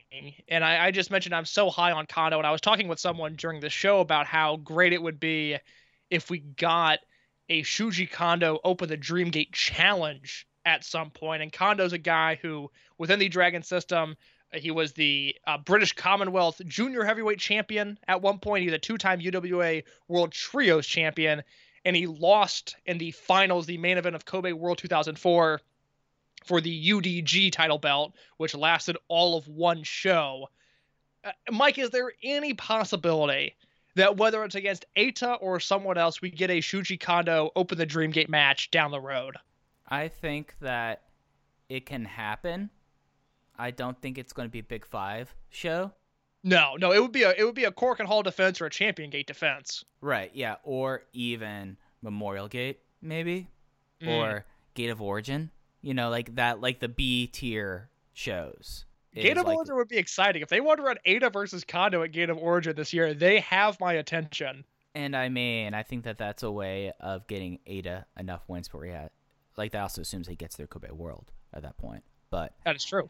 yeah, uh, I just think that for like where he is, as much as I would really love a Dreamgate run out of him, I can see that looking at the roster and what they need to be doing, looking not just into 2021 but to, into 2026 and 2031, that they have to get like the younger guys to a certain point, and putting a belt on Kondo is, I think, unreal. No, he should never win the title, but I, I, I would like to see him challenge for it at some point. Yeah, and, and I think like a good early year defense or a champion gate defense and uh, Edion two makes sense there. Like I could totally see a world where that happens, but I do think that that is the ceiling for Kondo as a singles wrestler in Dragon Gate, Twin Gate, Triangle Gate. No, no issue saying it, but seeing him as like the getting the singles title shot, I think that that's where that the ceiling lies. Look, if I if I had the pencil, the proverbial Dragon Gate pencil, I, I would have to have Lee and Minoura versus Fuji and Kondo at some point. I would have to because their chemistry is so sickeningly good together. I don't know if that'll happen, but I, I do I do think there's room within the tone of the company to give Kondo a really big match or two that he probably doesn't win. I mean, he could be a Triangle Gate champion for sure, but I would like to see him get that that one or two really big match. Yeah, yeah, no, I think that that's, I, I, I think that there's a world where that happens. I mean, Susumu got a title shot, and Susumu's older, so I can see it. Uh, what are the odds that uh, Keisuke Okuda gets a Open the Dream Gate match before Shuji Kondo does? I mean, I, I, I like the segue here as the master of segue. I appreciate what you're doing here, but I'm gonna say, uh, I'm gonna say relatively low, relatively Yes, low before that. But I, I don't see Yakuda being a Dream Gate guy, but my God, I would like that as well. and speaking of him, not, not, nice assist here, nice assist here. I, I, I, I do what I can, brother. I, I mean, really, this was an alley oop, and you threw it up for me, and I'm just dishing it home. Uh, we're, Kudo- we're uh, Mike. Who's your basketball team? I was gonna say we're a Jameer Nelson, Dwight Howard combo. I don't know why I thought you were a, a or- an Orlando Magic guy. Is that true? Oh God, no! I grew up in Dallas Fort Worth during the Dirk days, man. Dirk. Oh, was- oh, I'm hitting you with that Nash Dirk combo. yeah, yeah. I mean, you're doing the behind the back to me, and I'm doing the fallway three. That's that's how it's going here. Dirk does not dunk. Did not That very very true. Yeah. So talking about Okuda, he was the one who won the fall in the second match on the show. This was an eight-man tag. We had Yasushi Kanda, Kagetora Gamma, and Ho Ho Lun go up against the Dragon Gate team of Keisuke Okuda, Problem Dragon, Mondai Ryu, Punch Tominaga, and UT. Okuda got the win on Kanda with a lights out GTS in eight minutes and thirty seconds. This was a, a fine opener. I'm Mike. I'm ready for Akuda versus Ashida. Let's do it. We got we got the we got the Maria defense that we're about to talk about. Let's let's bring on Akuda versus Ashida. as much as I love this vine that that's dudes going against dudes, there's really not. I mean, this was just like, just like there. I mean, got everyone on the card. It, a whole lot of punch. You know, I mean, UT worked a good deal of this match, but I mean, it just was kind of there. I went two and three quarters. It existed. All right, let's uh, let's talk about the uh, the opener proper because it was much better. The opener proper was the Open the Brave Gate Championship match, as Kaito Ishida made a point of that Maria is a combat wrestler, so this match would be the opener. Kaito Ishida makes his fourth successful defense of the Open the Brave Gate title. It does seem like he will go from Gate of Destiny to Gate of Destiny as Open the Brave Gate champion, defeating Maria in 13 minutes and 45 seconds with a Tiger Suplex hold, which is his finisher, by the way. Did you know that, Case? Uh, I feel like I've written that down a time or two. That Kaito Ishida's finisher is the Tiger Suplex hold.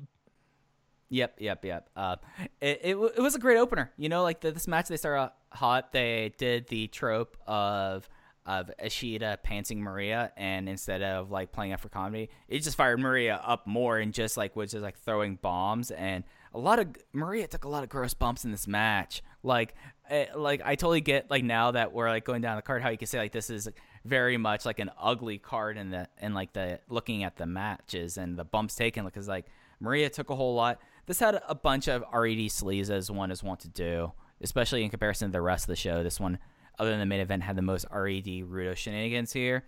But I mean, like, it had issues, but like it just like really kind of played together. But it went back to the core of it, and I feel like that this was a tremendous opener if they want to have Kaito Ishida specials opening up every big show where he just has a quarter hour of just ruining folks, I'm okay with. I want three and three quarters.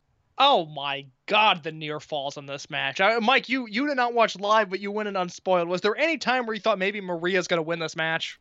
Well, like the problem was was that uh, Maria hit the Neralucci like five times, so and, and and wasn't going. I I did buy into her doing the European clutch when she like did that the bridging pen.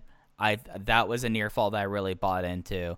But as soon as like the second Neralucci got kicked out of, I was pretty certain that it was going to be Ishida winning. But maybe that was me going like, okay, they have to do Ishida versus Okuda. We have to get through this, get through Ishida Okuda, and that's how it is. There's a string of three near falls in a row in this match where she does the European clutch, which I really bought into when Ishida kicks out. She hits her crucifix driver for a deep two count. And then she hits that move again, and Yo pulls the referee out of the ring, and that kind of gives Ishida the moment he needs to to gain his bearings, uh, kick Maria in the head with a with a garbage pail on her head, and then get the win with the Tiger Suplex hold. I, was I was losing my mind on these near falls. I did not think Maria could win, but the way they built this match, I was going, oh my god, this could really happen.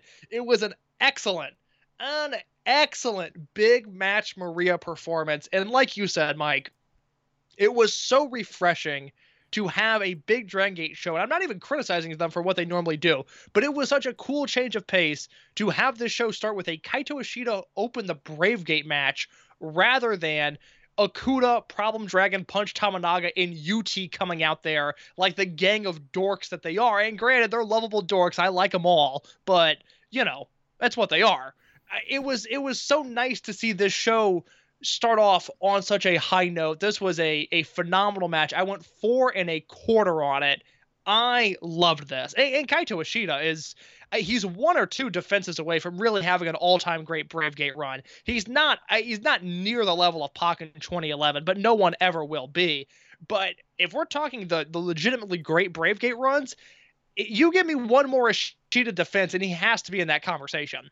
Yeah, I think with one more defense, he's up there with the Akira Tozawa Eternal Reign.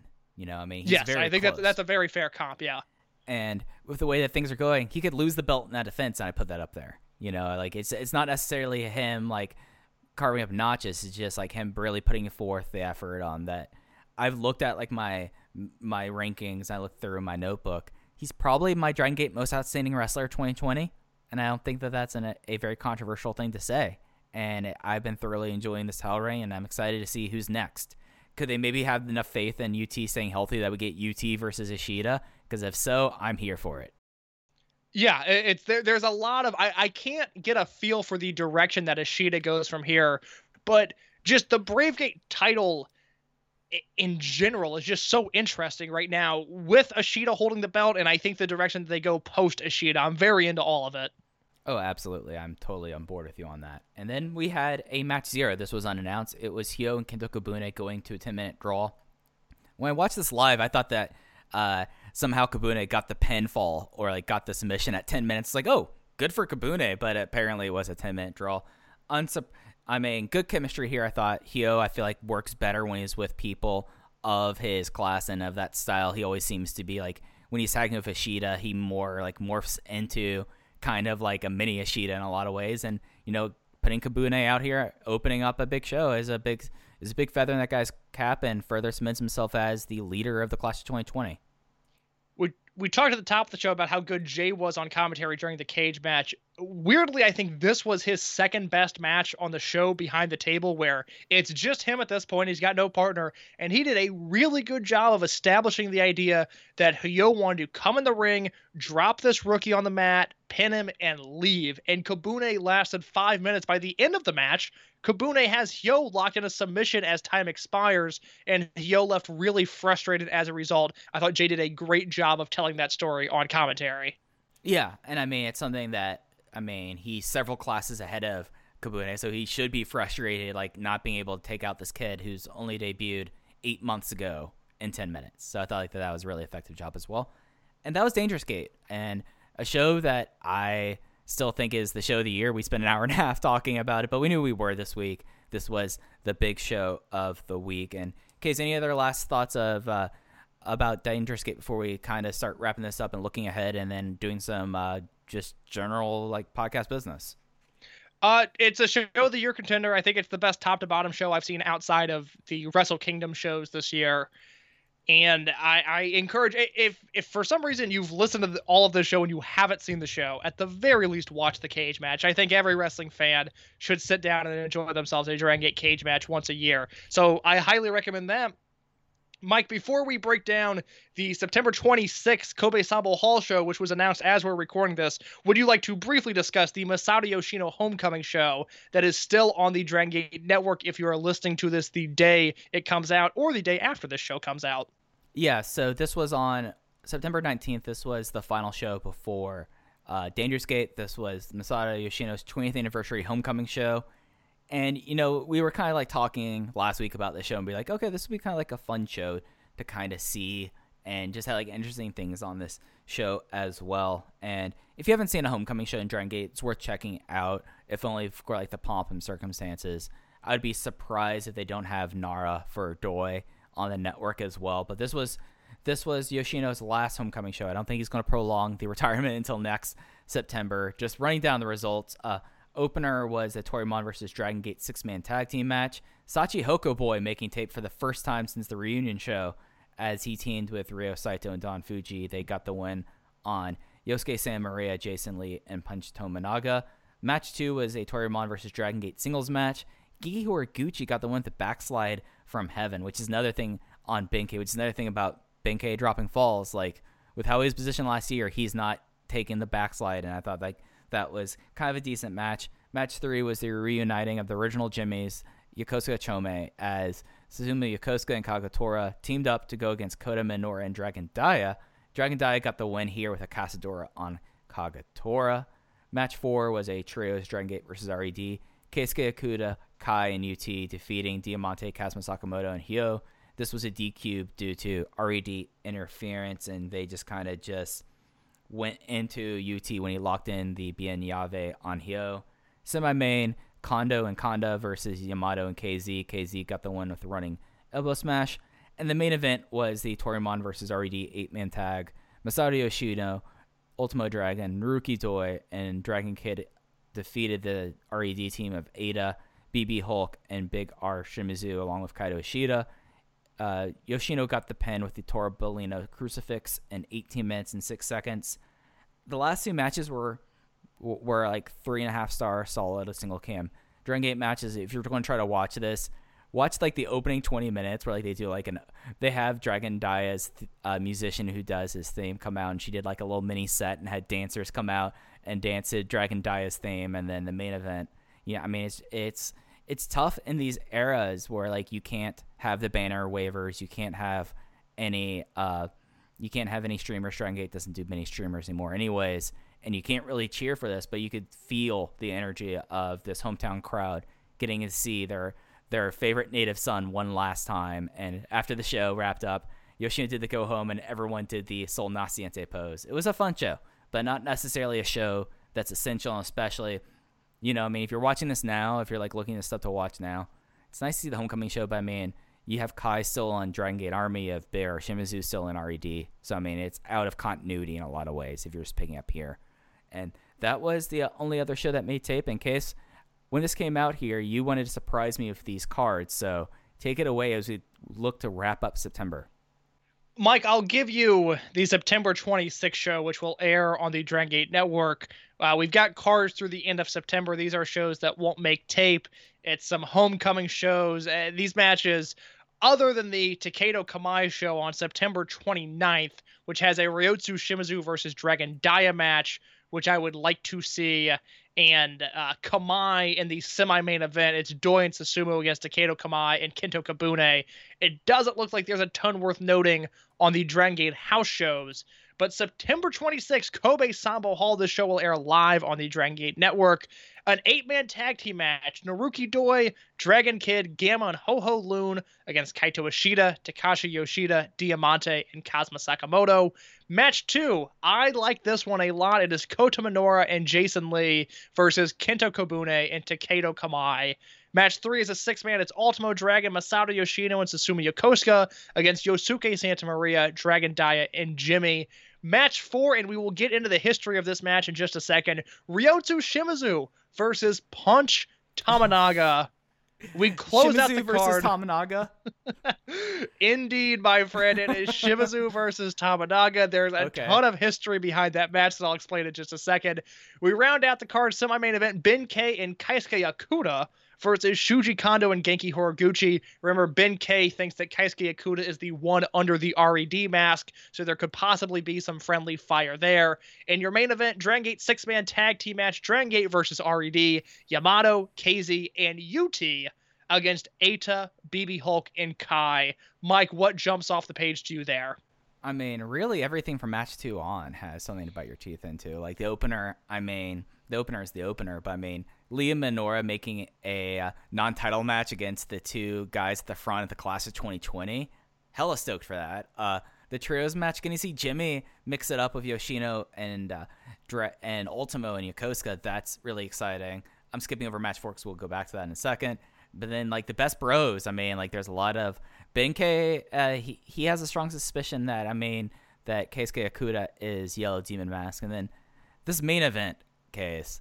This is something that if you are new to Dragon Gate, we should explain to why they have these trios set up as stuff as such.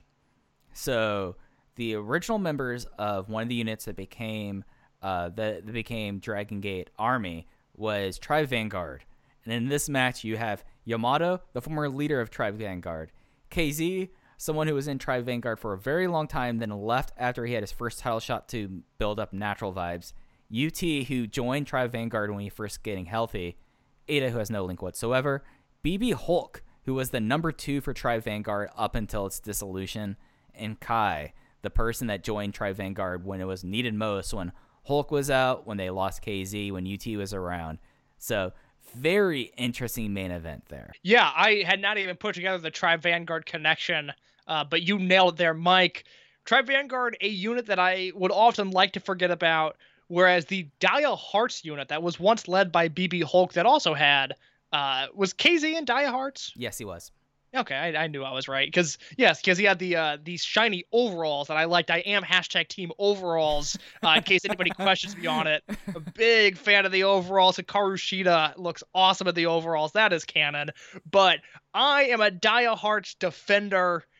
I feel like, and I was gonna do this at the end of the cage match, but these these cards came out, and I thought, oh my god, an even better opportunity to do this at the end of the show to sort of refresh people's memory on the origin of the Big R Shimizu character because it just so happens that the sleaziness of Big R Shimizu coincides with the exit of Shingo Takagi from this company. And I maintain that from the start of Big R, that was a character created to eventually get a huge singles match win on Shingo, and it never happened. And once Shingo left the company, we saw that character change. So we need to go back in time. We need to go to October 9th, 2014, which is relevant to this Punch Tominaga singles match because on October 9th, 2014, Korakuen Hall, singles match, it is match two on the show, Punch Tominaga defeats Ryotsu Shimizu, not Big R at this point. He defeats Ryotsu Shimizu.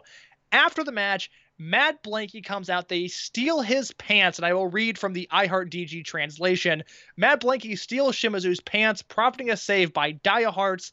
Mochizuki said that although Ryotsu was a part of Fuji Heya, Fuji was busy preparing uh, for his first Korakuen main event in quite some time, so they came to help. They attempted to comfort him, but he responded by yelling at each of them, saying that he didn't need their pity, he needed pants. And then he ran off dumbfounded. Uh, I'm sorry, he ran off leaving Dia Hearts dumbfounded. We flash forward a few weeks to October 28th, 2014.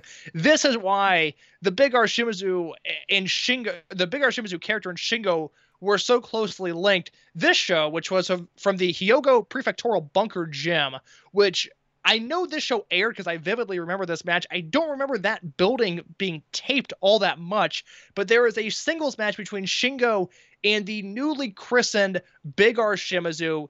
He joins Diahearts. He comes out in a singlet that night, and they make a big deal out of Shingo finishing him with a pumping bomber. It's a great 10 minute sprint, and I remember taking that at the time and having discussions with people thinking, okay, five years, six years, seven years from now, we are getting a Shimizu versus Shingo singles match built around Shimizu kicking out of the pumping bomber and then eventually defeating Shingo. Now, part of that might have just been fan lore, who knows, but I genuinely think that was the initial direction of the Shimizu character. And given the circumstances that surrounded Shingo, it obviously couldn't happen. But we are getting a true to form return Ryotsu Shimizu versus Punch Tominaga.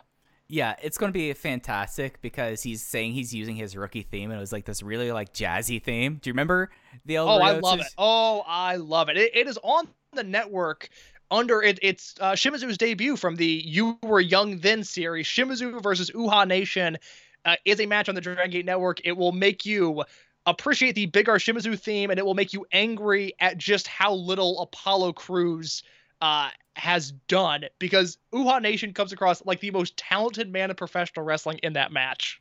I mean, we were all young once, so was he. Hard to believe.